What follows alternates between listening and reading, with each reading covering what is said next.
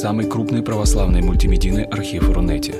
Лекции, выступления, фильмы, аудиокниги и книги для чтения на электронных устройствах в свободном доступе для всех. Заходите.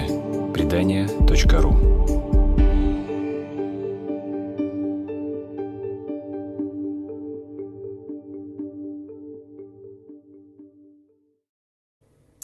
Дорогие друзья, здравствуйте, добрый вечер.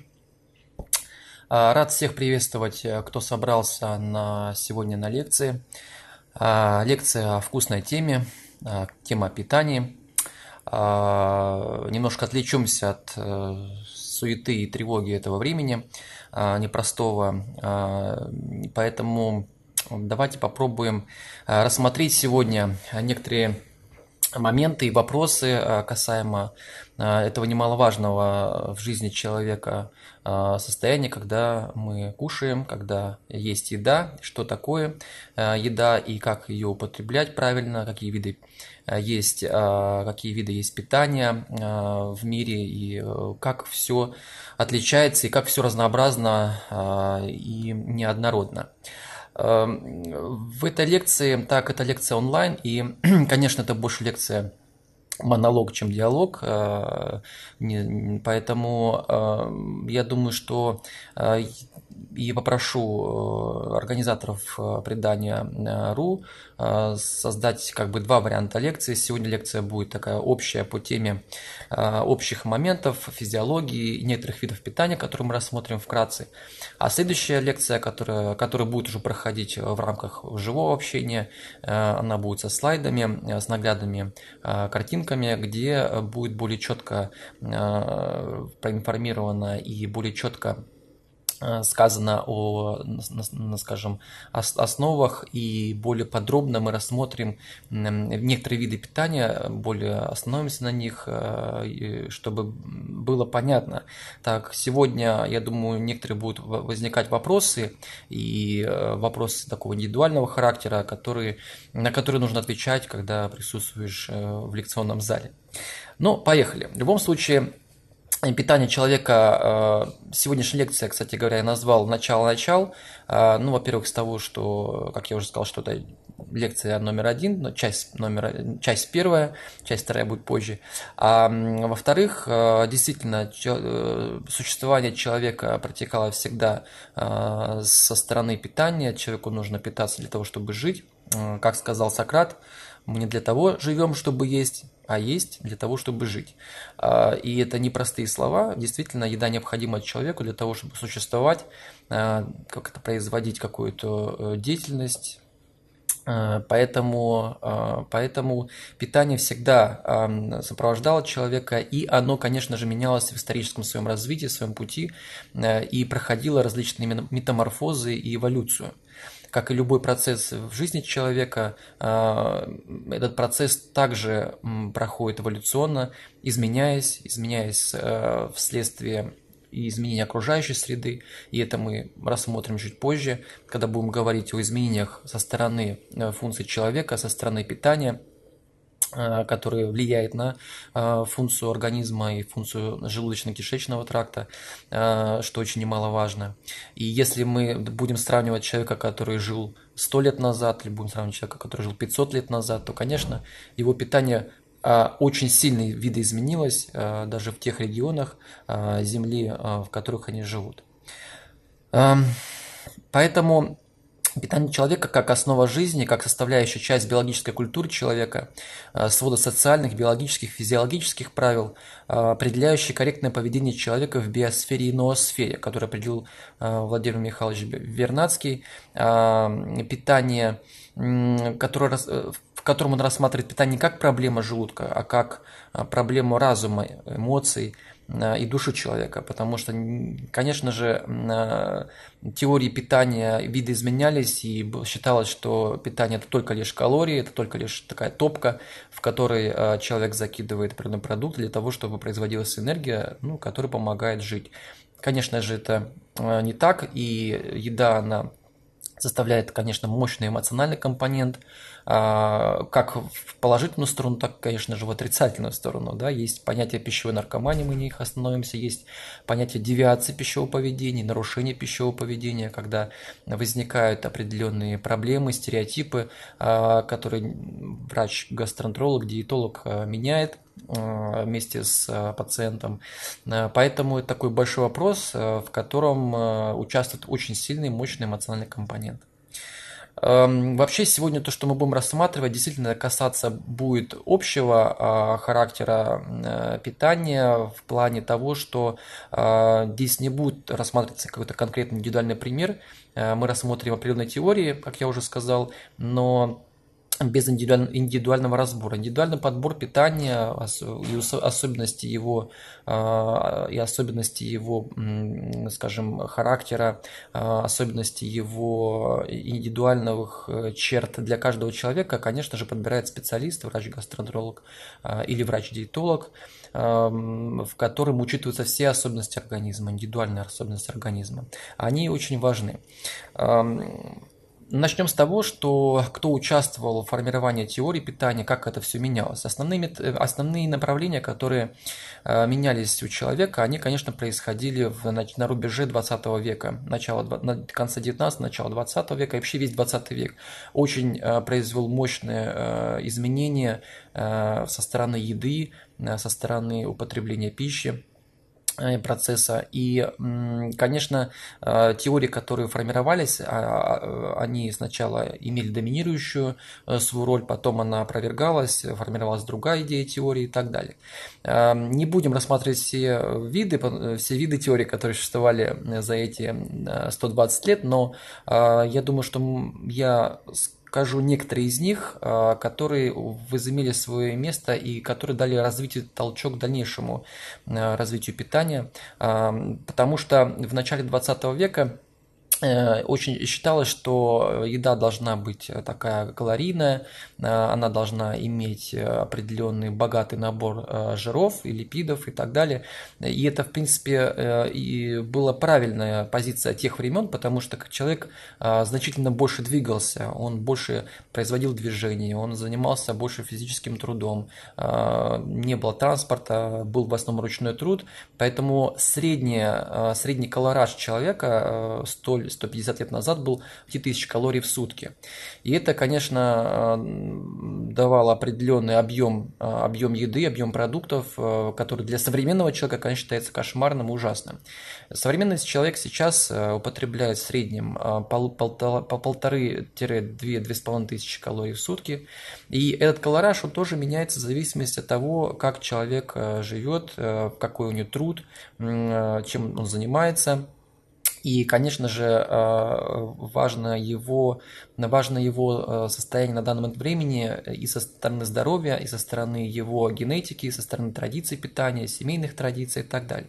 Первым ученым, который очень детально рассмотрел и создал такую теорию под названием «Теория адекватного питания», был Александр Михайлович Уголев. Он эту теорию открыл в конце пятидесятых годов двадцатого века, которая включала в себя основные постулаты, где говорилось, что питание поддерживает основной молекулярный состав организма, возмещает энергетические и пластические процессы, также основные... Он определил основные компоненты пищи, это нутриенты, то есть это белки, жиры, углеводы, и балластные вещества. Это вот очень важное понятие, балластные вещества, потому что до, до его существовало э, много теорий, которые, наоборот, говорили, что еда должна быть высококалорийной и рафинированной, то есть вычленять максимально энергетическую составляющую э, еды, то есть, например, мы берем зерно, убираем от него кожуру и э, верхнюю оболочку, оставляем только белое вещество, из которого, в принципе, производится мука, и это то, что было, считалось, что это было необходимо человеку. Ну и человечество столкнулось с большим объемом проблем, связанных с атеросклерозом, э, проблемы со сердечно-сосудистых заболеваний, резко возросли процент, и, конечно же, эти теории стали пересматриваться. И э, Александр Михайлович Уголев, он четко определил, что безбалластных веществ, то есть это пищевая клетчатка, пищевые волокна, то, что содержится в овощах, фруктах, нечищенных, то, что содержится в отрубях и других ингредиентов подобного рода, они необходимы для того, чтобы создавать условия нормальной экосистемы кишечника, которая необходима для поддержания и микрофлоры, микробиоты кишечной. А как она, она, как известно, создает условия для нормальной работы иммунной системы. Это шестьдесят процентов работы иммунной системы. Это огромное количество синтезируемых той же флорой витаминов и микроэлементов, кстати говоря, особенно витаминов группы В, например. Бифидофлора сама синтезирует при определенных условиях. Даже витамин бэ двенадцать в небольших концентрациях производит микрофлора своя собственная.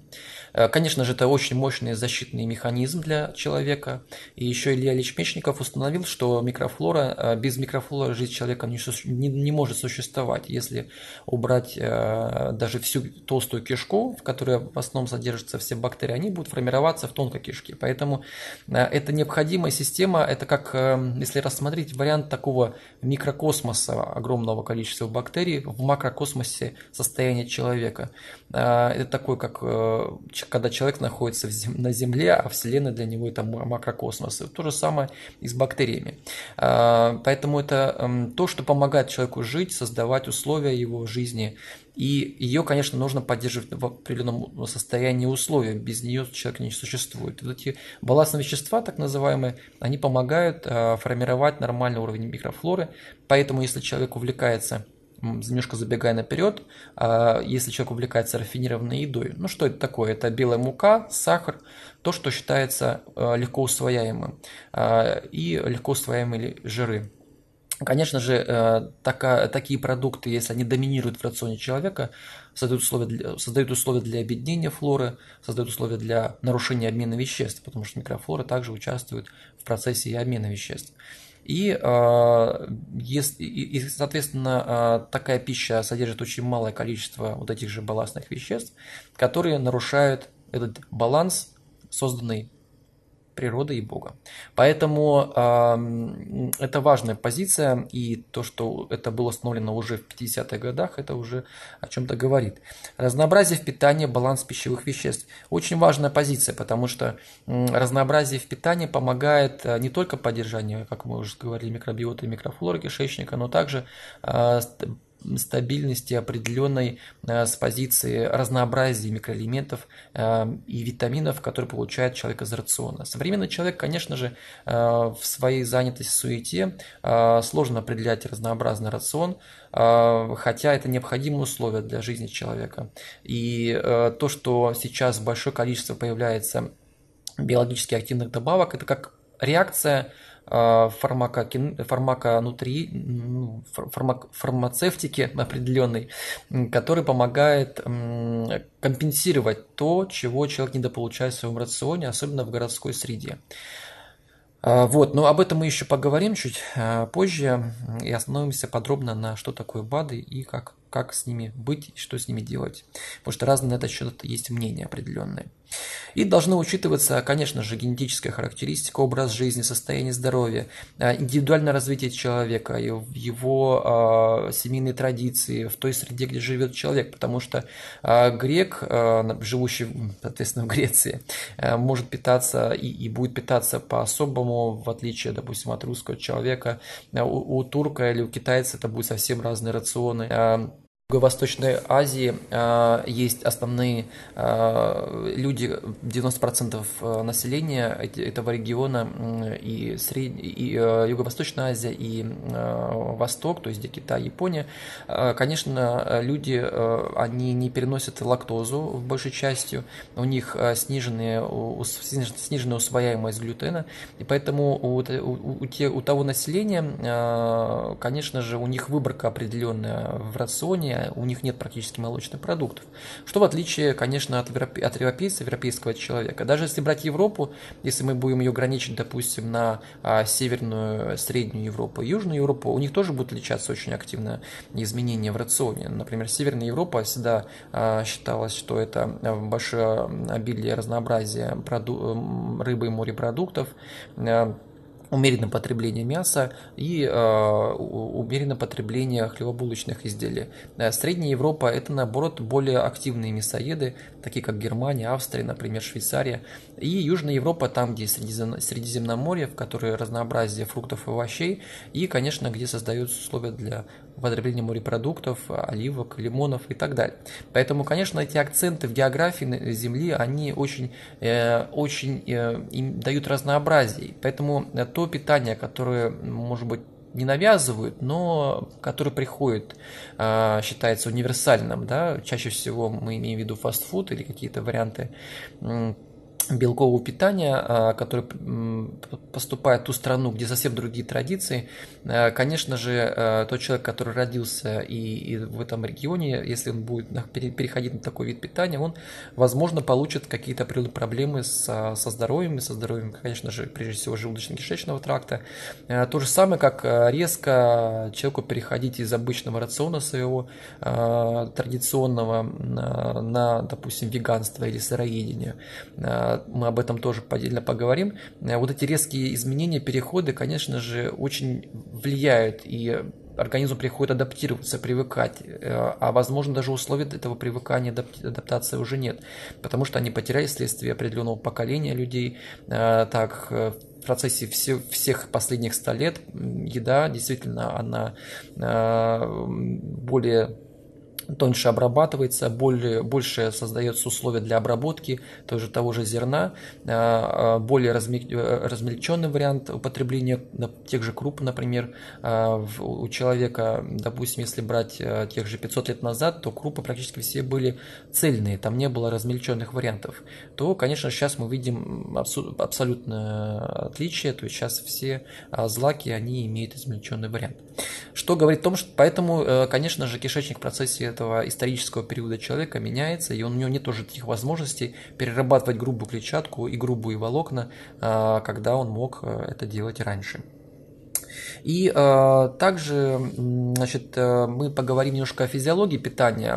Это очень важно. Почему? Потому что прежде чем приступить к еде, прежде человек э, начинает, во-первых, о ней думать. А если он особенно долго не употреблял пищу, э, прежде, прежде, прежде что у него возникает эта мысль о еде, это уже формирует определенный рефлекс. У человека есть первая сигнальная система, э, которая первая реагирует э, на, то, на запах, на вкус, на осознание того, что человек будет есть, и у него уже происходит подготовка, по сути дела, э, к приему пищи.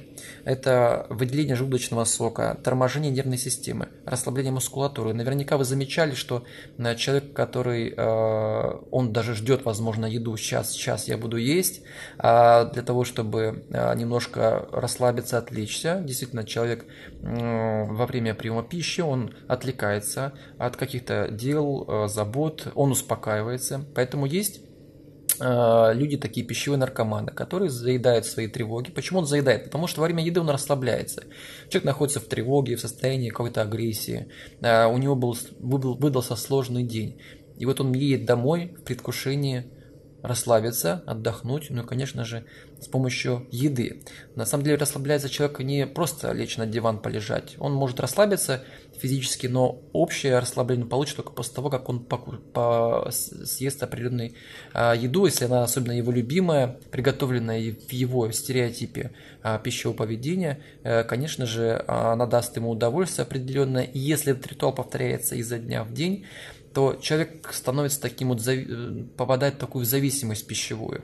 Если эта зависимость пищевая состоит из сахара или какого-то яркого продукта, где содержится тот же глутамат натрия, мы о нем сейчас поговорим отдельно, или, например, какие-то варианты алкоголя, то, конечно, человек попадает под эту ритуальную стереотипную, стереотипное поведение, потому что в нашем мозге есть закон, который был открыт неврологами еще в двадцатом веке под названием динамический стереотип. То есть мозг, он привыкает к определенным ритуалам, определенным стереотипам пищевого поведения, которые помогают, ну, во-первых, упрощать жизнь человека для того, чтобы эти стереотипы, ну и с одной стороны человек становится таким забывающим, заложником этих стереотипов, и эти стереотипы нужно четко понимать, правильно они или неправильно. В этом, конечно, помогает разбираться врач, лечащий врач, гастроэнтеролог, в частности, например, или тоже терапевт,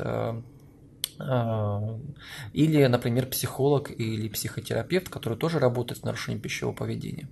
Пищевое поведение формируется в детстве, когда все начинается с того, как ребенок кушает, как ему вводят изначально прикормы, было ли у него грудное вскармливание, или у него очень ранее был отказ, или по определенным причинам его не было попросту. И поэтому у такого человека закладка первого года жизни его, конечно, будет совсем происходить по-другому, и, возможно, проблемы, которые он столкнется уже во взрослой жизни, они как раз будут идти ниточкой от того первого года, когда он недополучил этого грудного вскармливания. Очень важная позиция. Врач, когда спрашивает анамнез, он обязательно должен учитывать эти особенности человека, потому что это называется онтогенез, индивидуальное развитие человека с момента его рождения. Это обязательно нужно учитывать, когда корректируют, коррек, проводят коррекцию веса, например, потому что семьдесят процентов людей с ожирением, у них были проблемы, ну, не по им, не по их, конечно же, причине, а у них были проблемы с тем, что не было или был очень короткий период грудного вскармливания.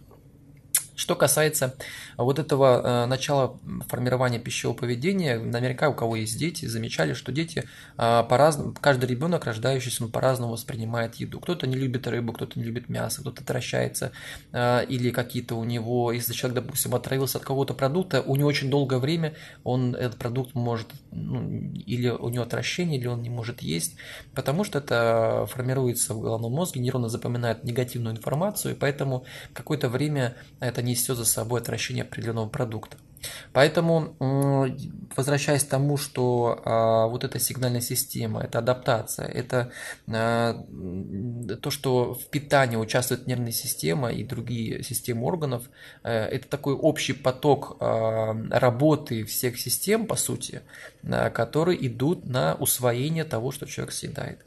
Поэтому важно, в каком состоянии человек приходит к еде, как он употребляет пищу, что он делает во время еды и так далее. Вот про ритуалы пищевого поведения во время стола мы сейчас чуть ниже поговорим, но это основы физиологии, которые помогают человеку правильно подойти к этим позициям.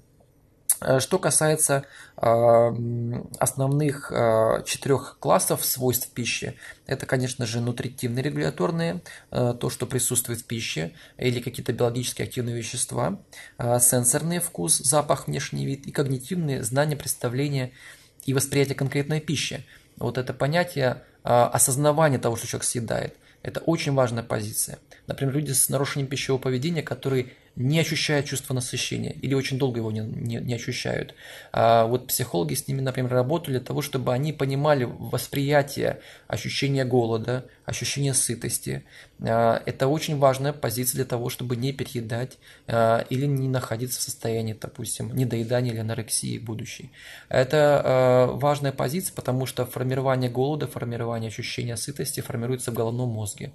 И поэтому на уровне коры головного мозга, которая, в принципе, регулируют все эти процессы, очень важное понимание и осознавание этого процесса. Что касается вкуса, есть, есть, есть, такое, скажем так, есть такая пирамида вкуса Хеннинга, в которую он определил, это ученый, который первый определил четыре вкуса, все вы прекрасно их знаете, это соленый, горький, кислый и сладкий. Это рецепторы, которые находятся на языке в разных зонах, и все начинается с их. Ну, конечно же, в этой пирамиде он показал, что вкус и ощущение человека вкуса, оно формируется не только в четырех этих позициях лишь строго, потому что есть понятие перекреста этих вкусов, разные оттенки. Например, после после горького съеденного продукта кислое ощущается совсем по-другому, или, например, после сладкого всегда ощущается другой соленый вкус. Есть даже продукты, которые сочетают и кислое, и сладкое, или горькое, и соленое, и так далее. Поэтому разнообразие вкусов, оно формирует, причем вкусовые ощущения у всех людей имеют разные особенности, и в течение жизни это может меняться. Например, с возрастом человек по-другому ощущает вкус, он становится более-менее зависим от вкуса, у него снижается этот порог чувствительности, и поэтому вкусовые ощущения для него уже не так важны, как это, допустим, в подростковой, в юношестве, в зрелом, в молодом возрасте. Почему так подростки очень агрессивно там налетают на какие-то яркие впечатления вкусовых ощущений, которых находится, конечно же, в фастфуде, в лапше доширак, например, где есть глутамат и так далее. Им, им хочется для повышения порога чувствительности острой, или там, где много сахара, например, как в щелочных напитках типа колы или пепси-колы, где особенно сочетание, допустим, с соленым, да, очень часто, как, например, это предлагают в кино. Когда человек идет, он берет с собой какой-нибудь соленый попкорный пепси, где вот это сочетание вкусов создает ему условия такого возбуждения, конечно же, не очень правильного, и вот это неосознанное поведение, которое навязано реклама из кино или, например, такого ритуала, опять же, это ритуал, сформированный киноиндустрии и не только ими, а различными пищевыми магнатами и так далее. Поэтому вкусовые ощущения, они очень индивидуализированы, все мы их имеем, они бывают теряются, например, вот сейчас в пару, непростую пару активного распространения коронавируса, коронавирус у каждого второго, третьего пациента полностью влияет на сенсорную чувствительность рецепторов в том числе, поэтому человек может потерять вкус на какое-то время, так действует вирус своей, своей агрессивности в виде побочного эффекта. И человек, например, не может ощущать какое-то время еду после какого-то вирусного, вирусного состояния. Например, у человека может быть не быть температуры, а он потерял ощущение обоняния, у него не потеря... то есть не, он не чувствует каких-то запахов. Это, конечно, нужно сразу определять, если вирус у человека, брать, делать тест на коронавирус в частности. Поэтому, да, и есть в, за последние двадцать лет ученые-физиологи выделяют еще два вкуса. Они считают, что они присутствуют. Это вкус, который сформировался из-за того, что активно используют глутамат натрия. Глутамат – это аминокислота, которая впервые стала активно использоваться в Восточной, Юго-Восточной Азии. Активно используют ее в Корее, например, или в, в Китае. И они добавляют этот глутамат практически везде, в каждую в в каждое свое, свое блюдо или в любое меню оно присутствует.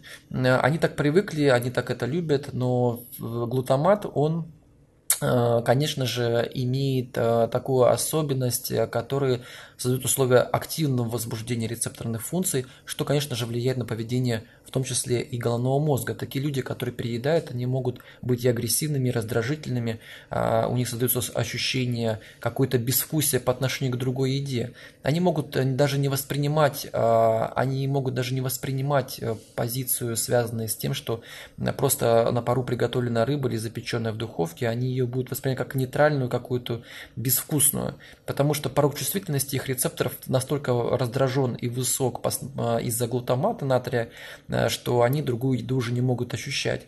Поэтому вот этот порог чувствительности, который регулируется в зависимости от того, на что человек съедает, конечно же, очень влияет на позицию, связанную с возможностями, и он может не есть нормальную еду, пока ему не создадут условия для перезагрузки этих отношений. Это, конечно, делает врач с помощью бесед, определенных терапий, для того, чтобы уйти от этого состояния постоянного порога возбуждения. По сути, это такой вариант пищевой наркомании.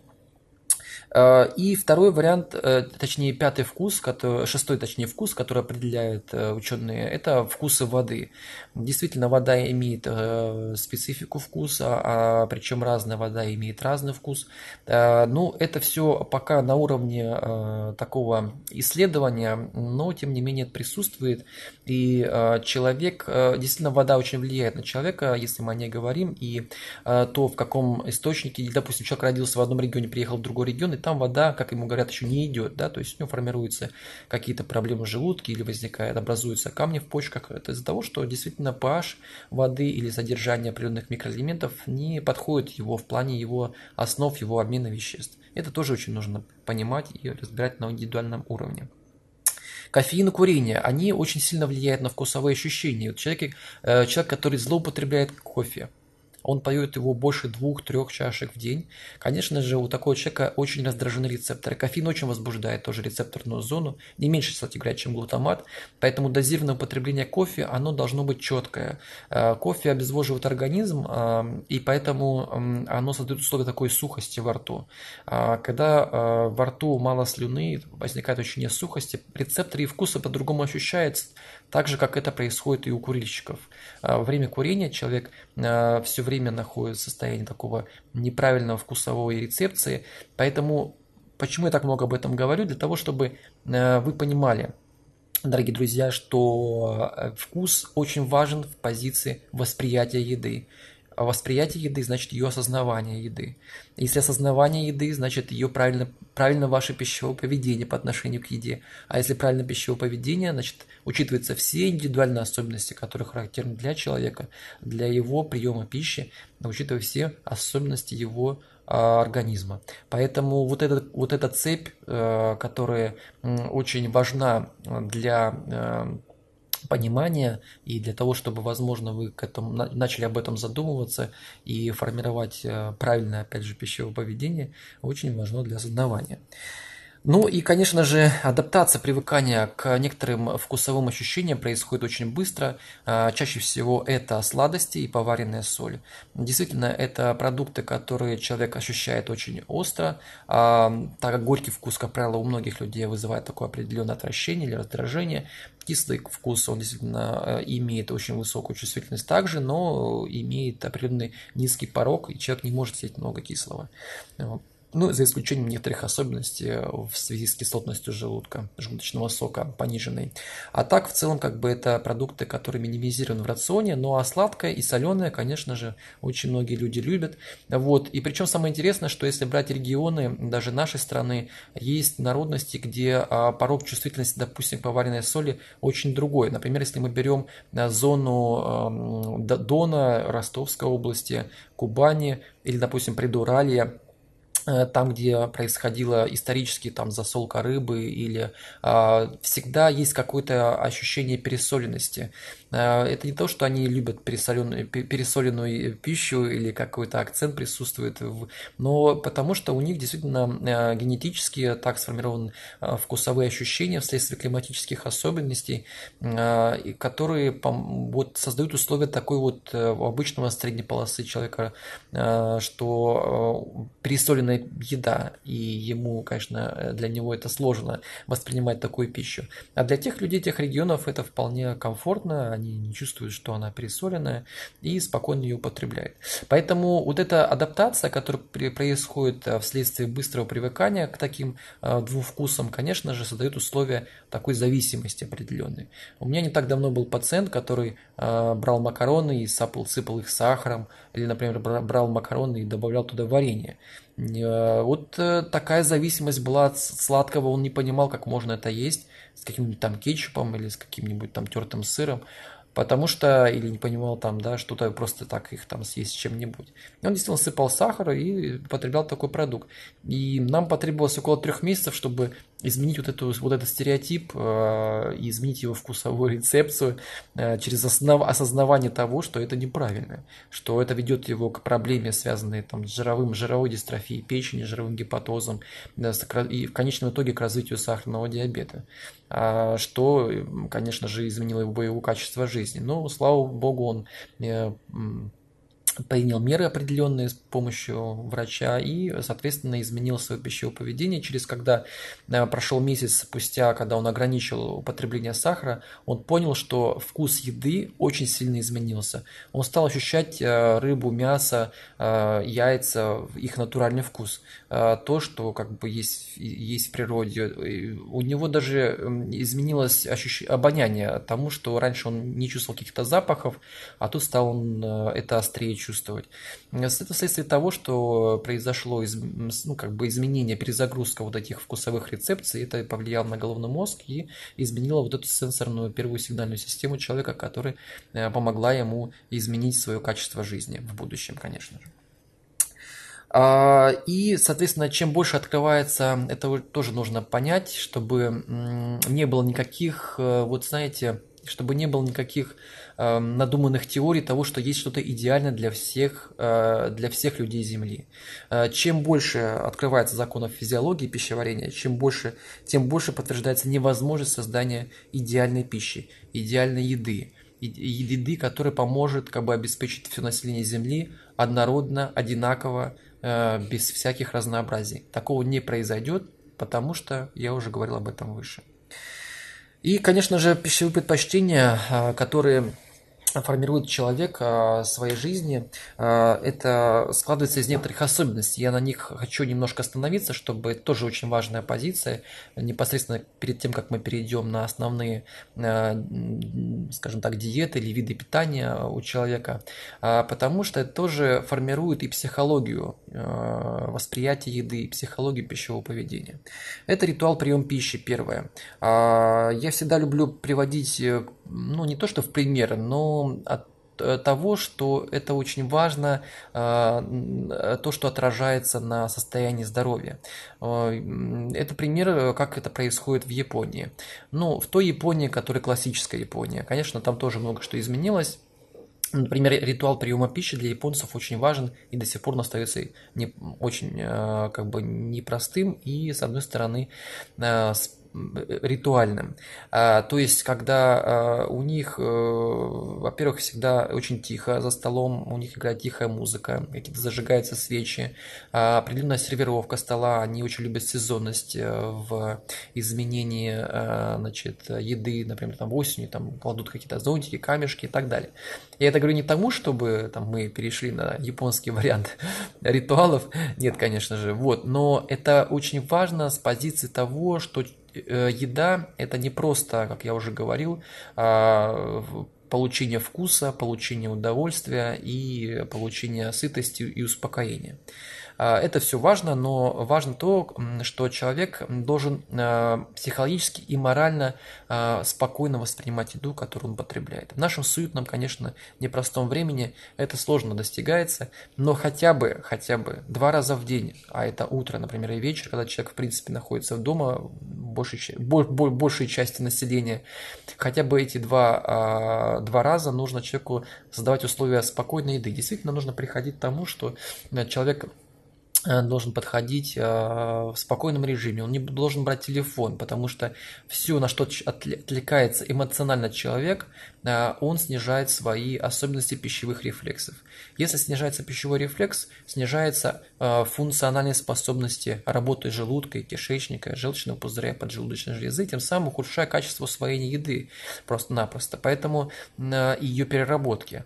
Поэтому очень важно вот этот ритуал правильного, стабильного спокойствия, когда вы отключаете все гаджеты, отключаете телевизор, который есть на кухне, лучше его там вообще не устанавливать, и когда вы, допустим, эмоционально разговариваете во время еды, лучше этого не делать или делать...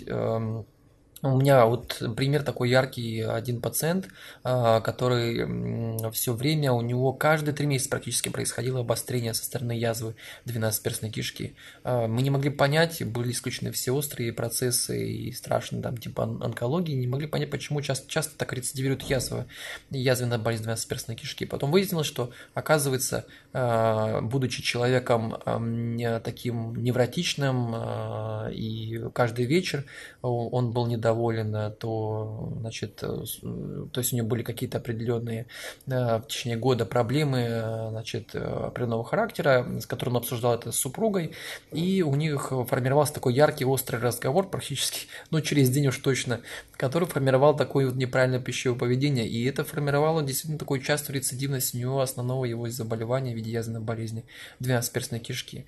Вот как влияет особенность его эмоционального поведения человека на состояние и желудочно-кишечного тракта, и на то, как усваивается еда. Поэтому, еще раз, вы спокойно кладете все телефоны, отключаете мысли суетные, идете в кухню, берете спокойно еду, садитесь, можно включить легкую музыку. Если вы музыкант, лучше этого не делать, потому что начинает анализ, происходит анализ музыки. Поэтому, но если нет, то, конечно, можно включить. И в спокойном состоянии можно, то есть, удовольствоваться тем, что вы употребляете.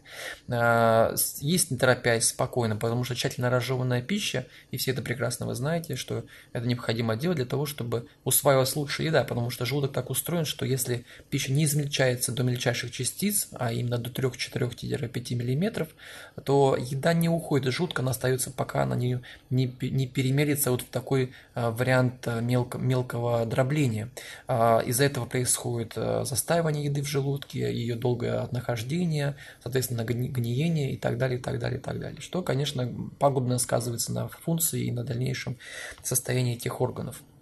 Поэтому ритуальность приема пищи, она очень важна, поэтому хотя бы из активного дня сделать так, чтобы два раза в день это были действительно спокойные приемы пищи. Ну, конечно же, обстановка, очаг, значит, это важные вещи, да, желательно, чтобы был семейный спокойный ужин, где не разбираются какие-то проблемы за столом, где не формируется какой-то негатив. Если что-то происходит, то, конечно, лучше всем успокоиться, спокойно поесть, а завтра уже разобрать вопрос.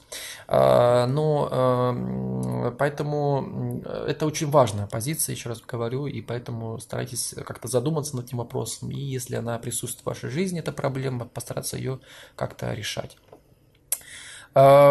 Дальше, следующая позиция, которую мы с вами сейчас рассмотрим, это режим питания. Я уже о нем говорил, может быть, в предыдущих лекциях, кто видел или смотрел, я сейчас об этом скажу, что режим питания очень важен. Важен с той позиции, что пищеварительная система, она не работает двадцать четыре на семь. У нее есть свое время активности, есть свое время пассивности. Активность у нее формируется, начиная с шести утра, это в среднем, конечно, значение, и заканчивая девятью вечера. После девяти происходит снижение ее активности, то есть выделение желудочного сока, перистальтики, моторики и так далее, секреции ферментов поджелудочной железы и многих других процессов, которые участвуют в пищеварении. Это связано не просто так, это связано с определенной физиологией пищеварения, которая очень зависит от гуморальных и нейрогуморальных реакций. Например, мелатонин, который образуется после десяти вечера, он очень сильно тормозит и моторику, и секрецию желудочного сока. Поэтому все, что человек съедает после двадцати одного ноль-ноль или после двадцати двух часов, конечно, это очень слабо, плохое качество переработки еды, это определенная нагрузка на пищеварение, которая когда-нибудь, конечно, аукнется в виде какой-то проблемы или кишечника, или желудка, или, конечно же, заброса или рефлюкса, так называемого ночного, потому что еда, которая лежит в желудке, она так или иначе раздражает слизистую, что формирует такой пищеводный выброс, еще называется ночной выброс кислоты желудочного сока, рефлекторный. И, конечно, человек находится в положении, горизонтальном положении, это и вызывает определенную реакцию со стороны пищевода и проблемы, которые формируются после этого. Поэтому желательно, вне зависимости, когда вы ложитесь спать, вот тут нужно четко понимать, физиология сна, физиология головного мозга, она идет немножко по другим законам, в отличие от физиологии пищеварения. Физиология, физиология пищеварения четко идет в том часовом поясе, где человек живет. Если он меняет его, то происходит перестройка, адаптация к этому поясу, и он начинает а, уже питаться по тому времени, куда уехал на какое-то время и так далее. Поэтому а, вот эти моменты а, времени и рациона, они должны четко идти с позиции вот активного, то есть основной объем пищи он должен приходиться на день, а, и максимально, чтобы после двадцати, там, двадцати одного ноль-ноль уже было минимальное количество еды. А, что касается... Что касается времени дня приемов пищи между, между едой, то есть стараться, чтобы это не были перекусы, то есть перекус типа чай с булочкой, перекусить бананом и побежать дальше, и только поужинать потом уже поздно вечером, конечно, стараться не делать, потому что это, конечно же, отразится на обмене веществ и так далее. Обмен веществ так устроен, что после, опять же, этого времени, восьми-девяти вечера, тело уже готовится к покою, и многие обменные процессы уже замедляются. Даже если человек, опять же, повторяюсь, не спит. И все эти замедляющие процессы, тот колораж, который человек дает своему организму уже после девяти вечера, идут в такой режим накопления. Это не происходит расход, человек не бегает ночью и так далее. Поэтому расход энергии не будет происходить. И все это будет откап... накапливаться в тех местах, где уже в зависимости уже от обмена веществ и особенностей организма происходит вот это накопление жировой массы. Это может быть и внутренние органы в виде печени, чаще всего это происходит у мужчин, у мужчин причин в виде абдоминального ожирения, жирового гепатоза, которые дают такие очень высокие кардиоваскулярные риски. Или, например, это может формировать проблему ожирение вообще, в принципе, тело у женщин — это глютофеморальный тип, когда откладывается жировая клетчатка там, в бедрах, ногах, это дает проблемы с суставами, варикозными расширениями вен, нижних конечностей, ну и так далее. Поэтому вот эта позиция времени, режима питания, хотя понимаю, что многие пациенты, которые приходят, я всегда опрашиваю, когда, что, когда у вас вы употребляете прием пищи, да, пищу, и, и всегда, конечно же, мы совместно корректируем это дело, потому что могу сказать, по статистике процентов шестьдесят этого не делают. И, конечно же, человек сталкивается с такими проблемами, которые формируются. Могу сделать, сделаю такую небольшую ремарку и скажу, что особенно это очень хорошо отражено в восточных медицинских практиках, аюрведе, тибетской медицине, китайской медицине, о том, как формируется болезнь. Формируется болезнь всегда исходя из причин, которые ее формируют. Причины, потом бессимптомное ее формирование, человек не чувствует, что у него что-то образуется или накапливается, а уже потом, когда возникают симптомы, это, в принципе, поздняя стадия развития болезни, когда человек уже обращается непосредственно с проблемой, которая иногда приводит к оперативному вмешательству. Поэтому вещи, которые могут формировать, быть причиной, их нужно выявить, понять и изменить. Вот тогда мы, вы получите, вы сможете избежать той дороги, которая ведет к болезни, вот, и которая приведет вас более-менее к нормальному качественному качеству жизни, которое будет в дальнейшем. Ну и э, переходим на варианты социальных значимых нарушений питания. В основном я рассмотрю два, две формы, которые чаще всего встречаются э, в социуме. Это анорексия и булимия. Э, это связано четко конкретно с пищевым поведением, с нервной системой человека. Э, анорексии под, под, подвержены в основном э, женский пол. Это э, в основном подростки, дев, девушки молодого возраста, э, которые имеют в своей основе такой перфекционизм к своему телу, э, где воспринимаемая в кавычках, конечно же, излишняя еда воспринимается как наказание, поэтому они себя ограничивают чрезмерно, фанатично и отказываются от еды. Отказ от еды происходит сознательно, что усугубляет ситуацию. Они спец... как бы даже не специально, а вот таким вот подсознанием своим блокируют все пищевые рефлексы, которые формируют в голодном центре, в головном мозге, и формируется стадии, когда они вообще не хотят есть, не употреблять пищу, любая пища для них формируется в виде стресса. И, конечно же, я с такими ситуациями сталкивался, к сожалению, не один раз.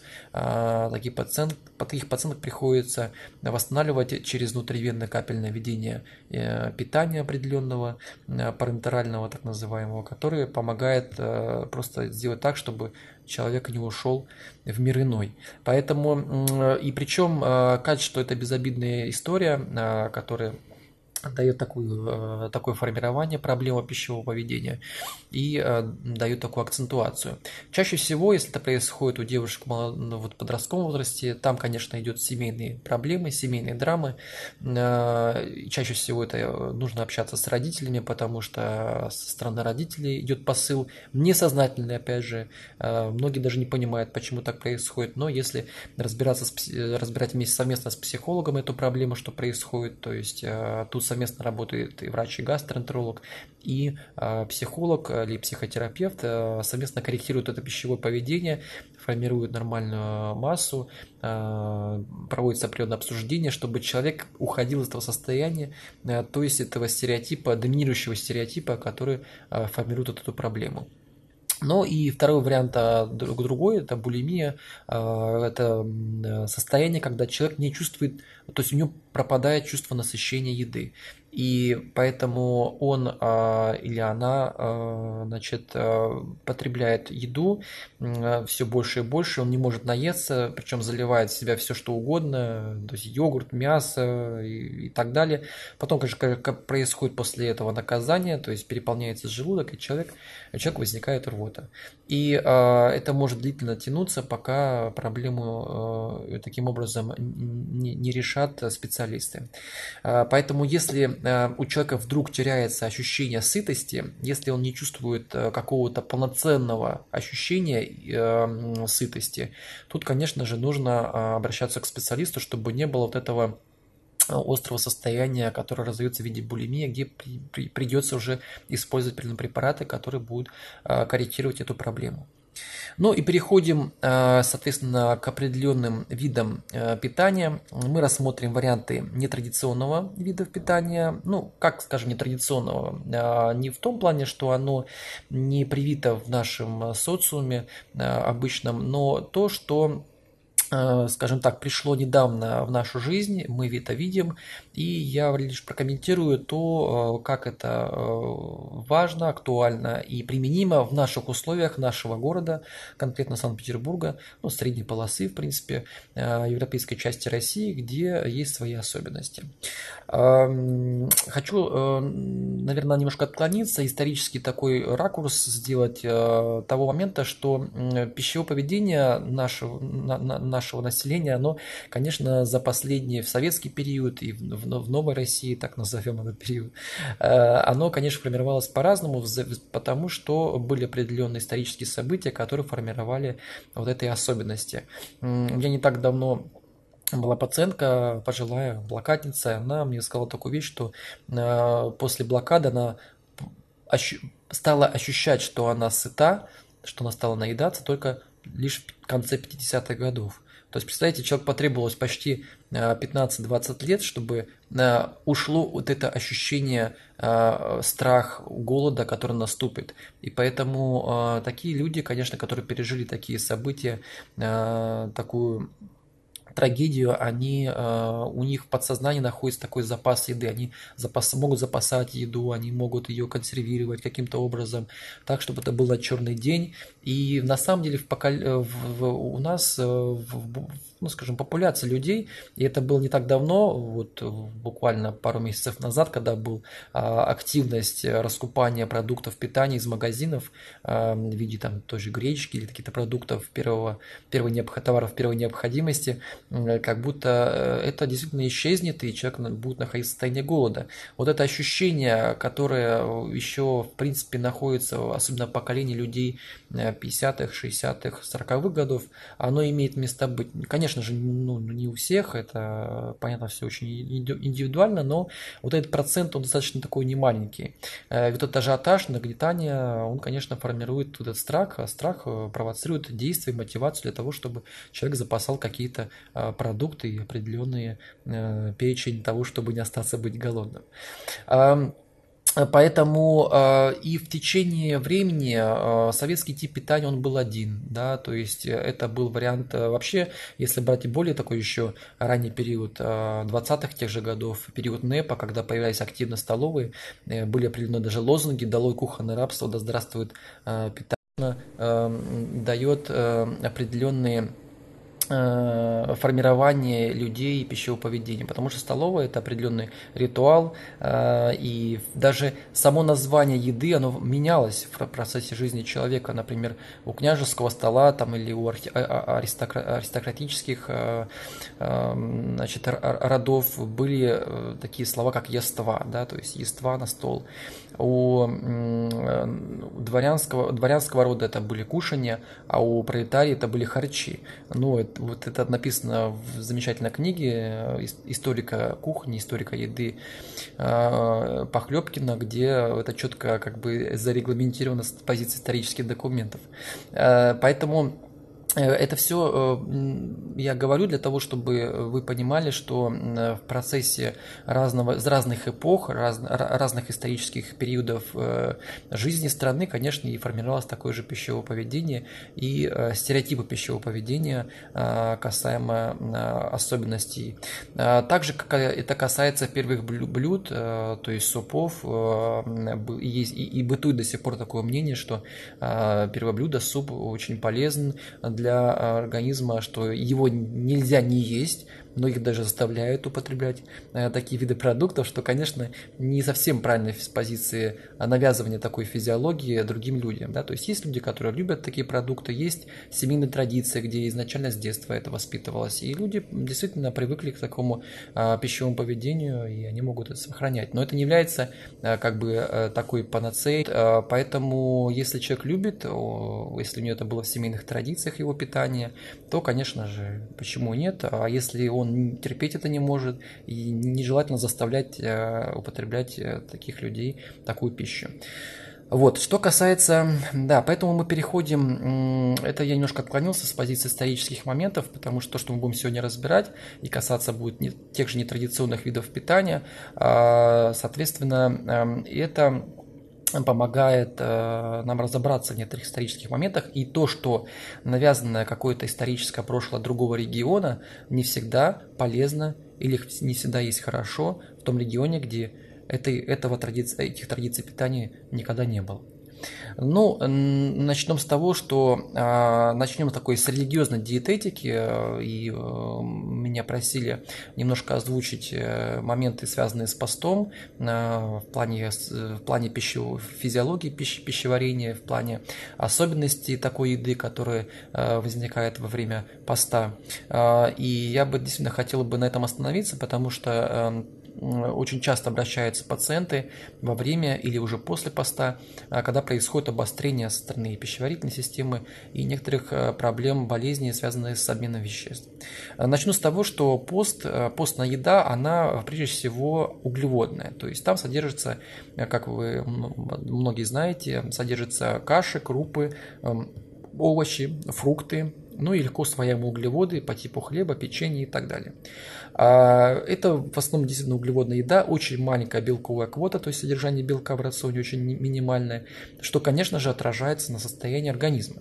Поэтому если человек, который имеет проблемы с щитовидной, заболеванием щитовидной железы, будь то гипотиреоз, аутоиммунотиреоидит, который является основой для развития или гипо- или гипертиреоза, тиреотоксикоза так, назыма, так называемого, или это вариант, вариант а, проблемы с остеопорозом, да, то есть когда нехватка кальция в организме, когда есть заболевание печени, желчнокаменная болезнь, удаленный желчный пузырь, очень важная позиция, потому что углеводная еда провоцирует всегда практически в девяноста процентах случаев обострение со стороны, то есть у тех людей, у которых удален желчный пузырь, происходит очень часто во время поста обострение со стороны пищеварения. Вот почему? Потому что углеводы, они имеют свои основы для определенной работы и желудка, и э, кишечника, и, желч... и, и, и поджелудочной железы, что формирует не всегда правильную стабильность со стороны этих органов. И заболевания почек, особенно у людей, которые склонны к мочекаменной болезни, потому что вот такая углеводная еда формирует основу щелочного такого дисбаланса. То есть у человека превалирует щелочной вид питания, когда присутствуют углеводы, и это влияет на качество мочи, pH становится в основном щелочной. И поэтому если у человека чаще всего образуются какие-то оксалатные камни, или он является таким активным камневыделителем, то, конечно, такой вариант питания нужно пересматривать. У человека, который есть проблемы с язвенной болезнью желудка или двенадцатиперстной кишки, гастроэзофагеально-рефлюксной болезнью, по-другому проще называется заброс или рефлюкс так называемый. Конечно, на уровне, на фоне углеводов и такого умеренного голодания происходит активация таких процессов и происходит очень часто формирование изжоги после еды или между приемами пищи. Ну и, конечно же, сахарный диабет. Почему? Потому что в принципе в своем углеводы повышают выделение инсулина, если мы говорим о сахарном диабете приобретенном второго типа. И, конечно же, человек попадает сразу под риск развития такого рецидива или активности осложнения со стороны этого заболевания, поэтому, конечно, ему необходимо пересматривать эту, эту, эту позицию в том числе. Посему вот перечисленные люди с такими хроническими заболеваниями попадают под изменение, послабление рациона. Понятно, что необходимо это обсудить не только с врачом, но и со священником. Вот, поэтому и в таком тандеме соответственно, принять решение для того, чтобы не было каких-то крайностей, не было, как бы было комфортно и со стороны тела, и со стороны души. Поэтому это важно для того, чтобы не было каких-то осложнений или побочных эффектов этих заболеваний. Обычно мы всегда это рассматриваем, стараемся ввести какие-то белки разрешенные, не обязательно это мясо, мы можем без него обходиться, но варианты, там, допустим, той же белой рыбы, молочных или кисломолочных продуктов мы оставляем в рационе, обговариваем, или, допустим, человек там делает для себя какие-то там два дня таких вот постных, а нас другие дни с послаблением, ну, разные вариации на эту тему, тут уже индивидуальный разбор происходит. Значит, следующий вид питания, который мы рассмотрим как такой вариант не совсем традиционный, это вегетарианство. Наверняка многие о нем знают. Веганство. Вегетарианство имеет подразделение, оно бывает веганство, то есть классический вариант вегетарианства, когда полностью исключаются все виды животных, животной продукции, яйца, рыба, мясо, полностью вся исключается, и молочные продукты в том числе. То есть это в основном рацион, состоящий из орехов, бобовых, овощей, фруктов и, соответственно, чая, кофе практически тоже исключается, то есть, скажем так, особенность того вида питания. Но есть такие вегетарианства с послаблением, по-другому называется лактовегетарианство, когда в рационе остается перечень продуктов молочного или кисломолочного содержания, или, например, когда остаются яичные или яйца, яичные продукты, или, допустим, когда рыба исключается полностью, а рыба в некоторые виды остается. Это питание, которое, конечно, пришло из тех мест, где оно было традиционным. В основном это Индия, это, это, это Юго-Восточная Азия. То есть там, где широты земли, конечно же, теплые. Почему так сформировалось? Потому что ну, определенные религиозные особенности того региона, определенный исторический путь, который складывался для тех людей, которые там живут, они формировали такой вот тип поведения. Конечно же, такое питание, основной первый его период, в принципе, так же, как и во время поста. Человек ощущает такую эйфорию, легкость, прилив сил, когда он не употребляет продукты животного происхождения, но это, конечно же, временное явление, потом человек также переходит в обычное такое состояние. Почему так происходит? Потому что связано в том числе и с гормональной составляющей, когда человек находится в таком состоянии полуголода, ограничение животных продуктов происходит первые, особенно две недели, выброс, выброс определенных гормонов, особенно эндорфинов, энкефалинов, которые создают такое условие эйфории, счастья, энергии такой активной, которая, конечно, потом меняется, то есть успокаивается, человек в обычном таком режиме находится в жизни своей. Но такой вид питания в нашем регионе, конечно, имеет совсем другие особенности, более сложный путь. Почему? Потому что такого разнообразия овощей, фруктов, сезонных особенно, конечно, мы мало получаем. Такое разнообразие, которое формируется в тех регионах, когда человек себя делимитирован, а так у нас все привозные фрукты, овощи, очень маленький период летний, сезонных овощей, фруктов. Это усложняет процесс. И все, что привозится, конечно, это имеет другое качество, имеет имеет другое количество. Все, что не созревшее до конца, плод, который срывается, или в газовой камере, как бананы, например, созревают под закисью, под окисью азота в камерах определенных, конечно, имеет другой качественный и количественный состав, и не всегда это является таким вот полноценным видом питания. Поэтому нужно учитывать климатические особенности, особенно потому что температура тела нашего региона, она, как говорят, в среднем шуточно плюс восемь, да, в течение года, конечно, создает условия такого определенного энерго, энергозатрат, теплоемкости тела, а для организма необходимо поддерживать состояние температуры, поэтому и обогревать себя, поэтому энергозатраты совсем другие, нежели чем, конечно, в южных регионах земли и в широтах там, где возникло вегетарианство.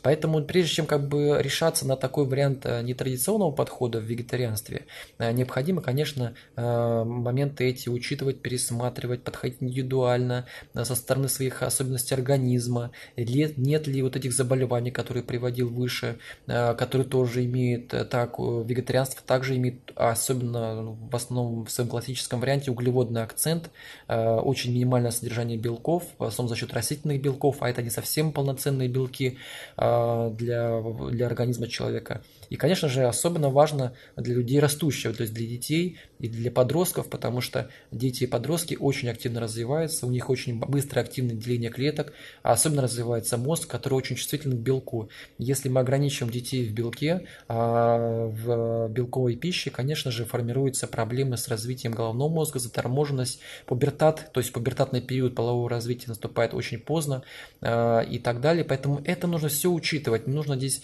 э, податься в крайности. Здесь нет желтого и, и черного, красного и белого. Здесь нужно выбирать скупо, исходя из позиции своих индивидуальных, индивидуальности, своего онтогенеза, э, своего генотипа, и та, там, где человек жил, рос, и сейчас он живет и развивается. И с позиции, конечно же, своего возраста. Что касается сыроедения, это совсем такой вариант, ну, такого не слышу, крайнего вида питания, нетрадиционного, но питания, которое, конечно, имеет определенные риски.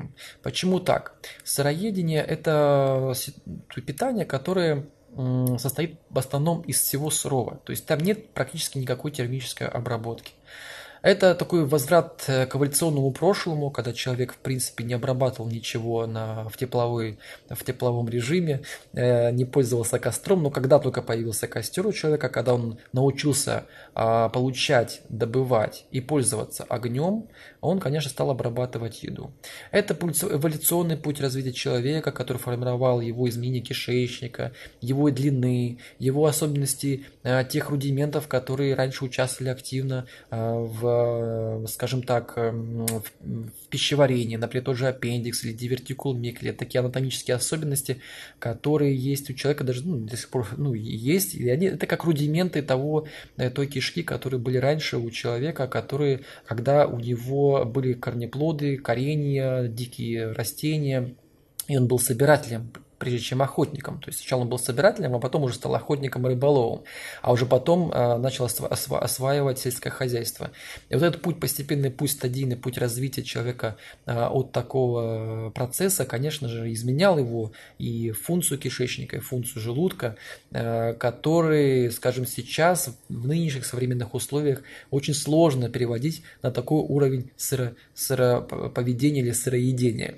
Понятно, что не хлебом единым жив человек, но хлеб, он, так скажем, если мы о нем сейчас говорим, мы о нем и говорим, извините за тавтологию, а, значит, он должен быть не то что узаконен, но он должен быть принят тем в то время, в то, ту эпоху, в тот период жизни человека, которым он сейчас живет. Вот эти все возвраты в прошлое не совсем адекватны, потому что мы не можем за несколько, там, десять, двадцать, даже тридцать, даже сто, бывает даже лет, изменить свое состояние кишечника. Это необходимо пройти несколько, несколько поколений, чтобы произошло какое-то изменение внутри организма. Поэтому, конечно, когда человек переходит в такой вид питания, он попадает под риски развития проблем не только с желудочно-кишечным трактом, но также иммунной системы и белковой составляющей. Поэтому очень нужно быть аккуратным и не, и, и не вестись, как бы, скажем так, с позиции не только моральных законов. Я именно в плане пищевой, пищи и, скажем, того, что человек употребляет в виде животного происхождения. Что касается других видов, появившихся недавно, отдельно остановлюсь на двух вариантах: интервальное голодание и кето-диета. Наверняка вы слышали, вот, это, вот эти виды питания, они очень очень такие, считаются даже больше лечебные, чем, скажем так, питание, которое является, на котором может всю жизнь жить человек. Нет, конечно же нет, так же, как и вариант раздельного питания. Все эти виды питания, они появлялись у человека с позиции лечебных действий. И они являются такими подразделениями, подразделениями лечебных позиций в плане диет. То есть это как вариант лечебных диет. И назначает, и устанавливает, и формирует их, конечно же, врач-специалист. Ни в коем случае, ни в кето-диете, ни в интервале голодании, прошу вас не самостоятельно пользоваться этими вариантами, потому что есть состояние организма человека, когда это, допустим, тоже интервальное голодание запрещено, допустим, у человека, опять же, у которого удален желчный пузырь или, допустим, удален некоторые органы вследствие определенных проблем со стороны желудочно-кишечного тракта, им вообще противопоказано такое состояние. При, допустим, определенном сахарном диабете второго типа, в определенной стадии, тут очень нужно аккуратно действовать, потому что это диета, которая может привести к интоксикации, осложнениям и, конечно, проблемы, приличные проблемы со здоровьем. Поэтому ни в коем случае нельзя подвергать себя опасности с позиции вот этих особенностей диет. Ну и есть, конечно, варианты, связанные с диетами по группам крови, по группам по, по питанию, которые, значит, дают определенные особенности, скажем, такого исторического прошлого. Но скажем, они не являются знаковыми, хотя по, по, к, ним, к ним еще относилась очень, так скажем, доминирующая с позиции панацеи, конечно же, нет. Конечно, каждая группа крови имеет свои особенности, свои особенностями, свои особенности в питании. Действительно, если взять несколько групп крови, люди с одной, с одной группой крови, у них какие-то схожести будут в питании, но это не патово, конечно же. Поэтому это можно учитывать, но не глобально.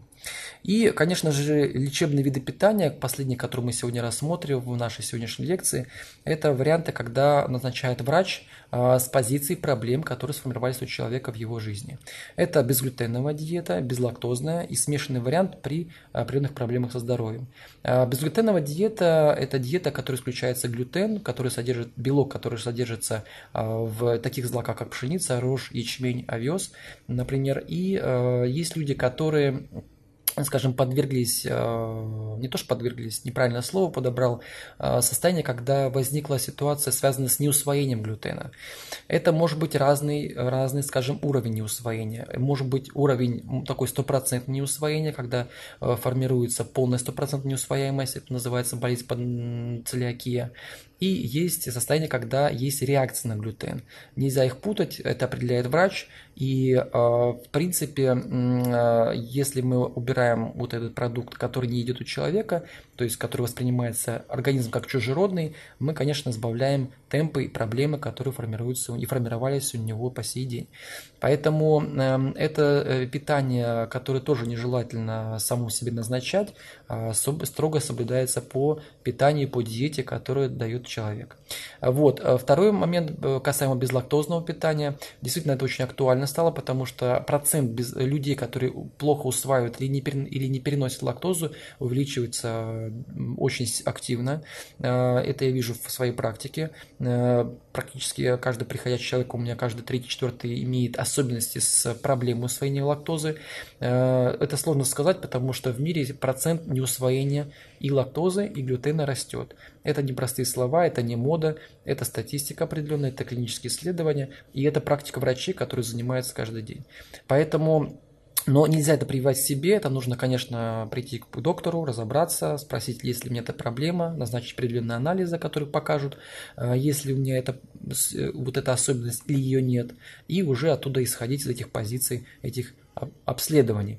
Поэтому, но есть тип людей, которые, конечно же, подвержены этим явлениям, и их мы должны учитывать. И смешанный вариант, когда исключается и лактоза, и глютен, и не только они, потому что сейчас за последние два-три года появилось очень много пациентов с реакцией на яичный белок. Мы это видим по анализам.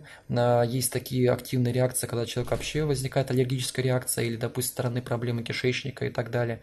Вот, когда Тонкая, тонкая кишка человека не принимает яичный белок, воспринимает его как агрессор. Причины идут разные, но это разбирается врач, но активность его ничуть не ниже, чем непереносимости лактозы. Почему так происходит, сложно понять. С позиции биосферы, ноосферы это говорит о том, что человек меняет природу, меняет, меняет окружающую среду своего обитания, но окружающая среда и природа меняет внутренность человека. Причем, как говорил ученый Владимир Михайлович Вернадский, и он предрекал такие ситуации, когда говорил, что катаклизм природы начнется не с внешней среды, среды обитания человека, а именно с внутренней среды человека, с его изменений внутренних, внутренних э, функций организма. И первыми такими знак, значками они, на мой взгляд, появляются, потому что э, такой активности непереносимости этих пищевых ингредиентов, допустим, те же десять-пятнадцать лет назад такого не было. Поэтому, если есть такая проблема, с, связанная с такими симптомами, как активное газообразование, нестабильность стула, э, такое ощущение, как будто интоксикация, под, активного потовыделения, без температуры, э, когда меняется качество кожи, сухость, возникают какие-то атопические варианты дерматитов или нейродерматитов, или раздражение э, и так далее, конечно же, необходимо разбираться с позицией пищевой непереносимости и пищевых особенностей своего организма. Вот. Ну и в принципе, на сегодня я хочу закончить информацию касаемо раздела питания. Что-то, возможно, я не сказал. Можете написать свои вопросы, я отвечу через некоторое время. Но я думаю, что мы проведем уже в такой очной аудитории, в непосредственном живом общении с вами, когда уже снимут карантинные мероприятия в аудитории, и мы более еще подробно рассмотрим еще варианты видов питания, рассмотрим основные проблематики и особенности, которые характерны для человека. Вся лекция проходила по, на пожертвование портала предания точка ру. Я благодарю их за предоставленную возможность чтения лекции.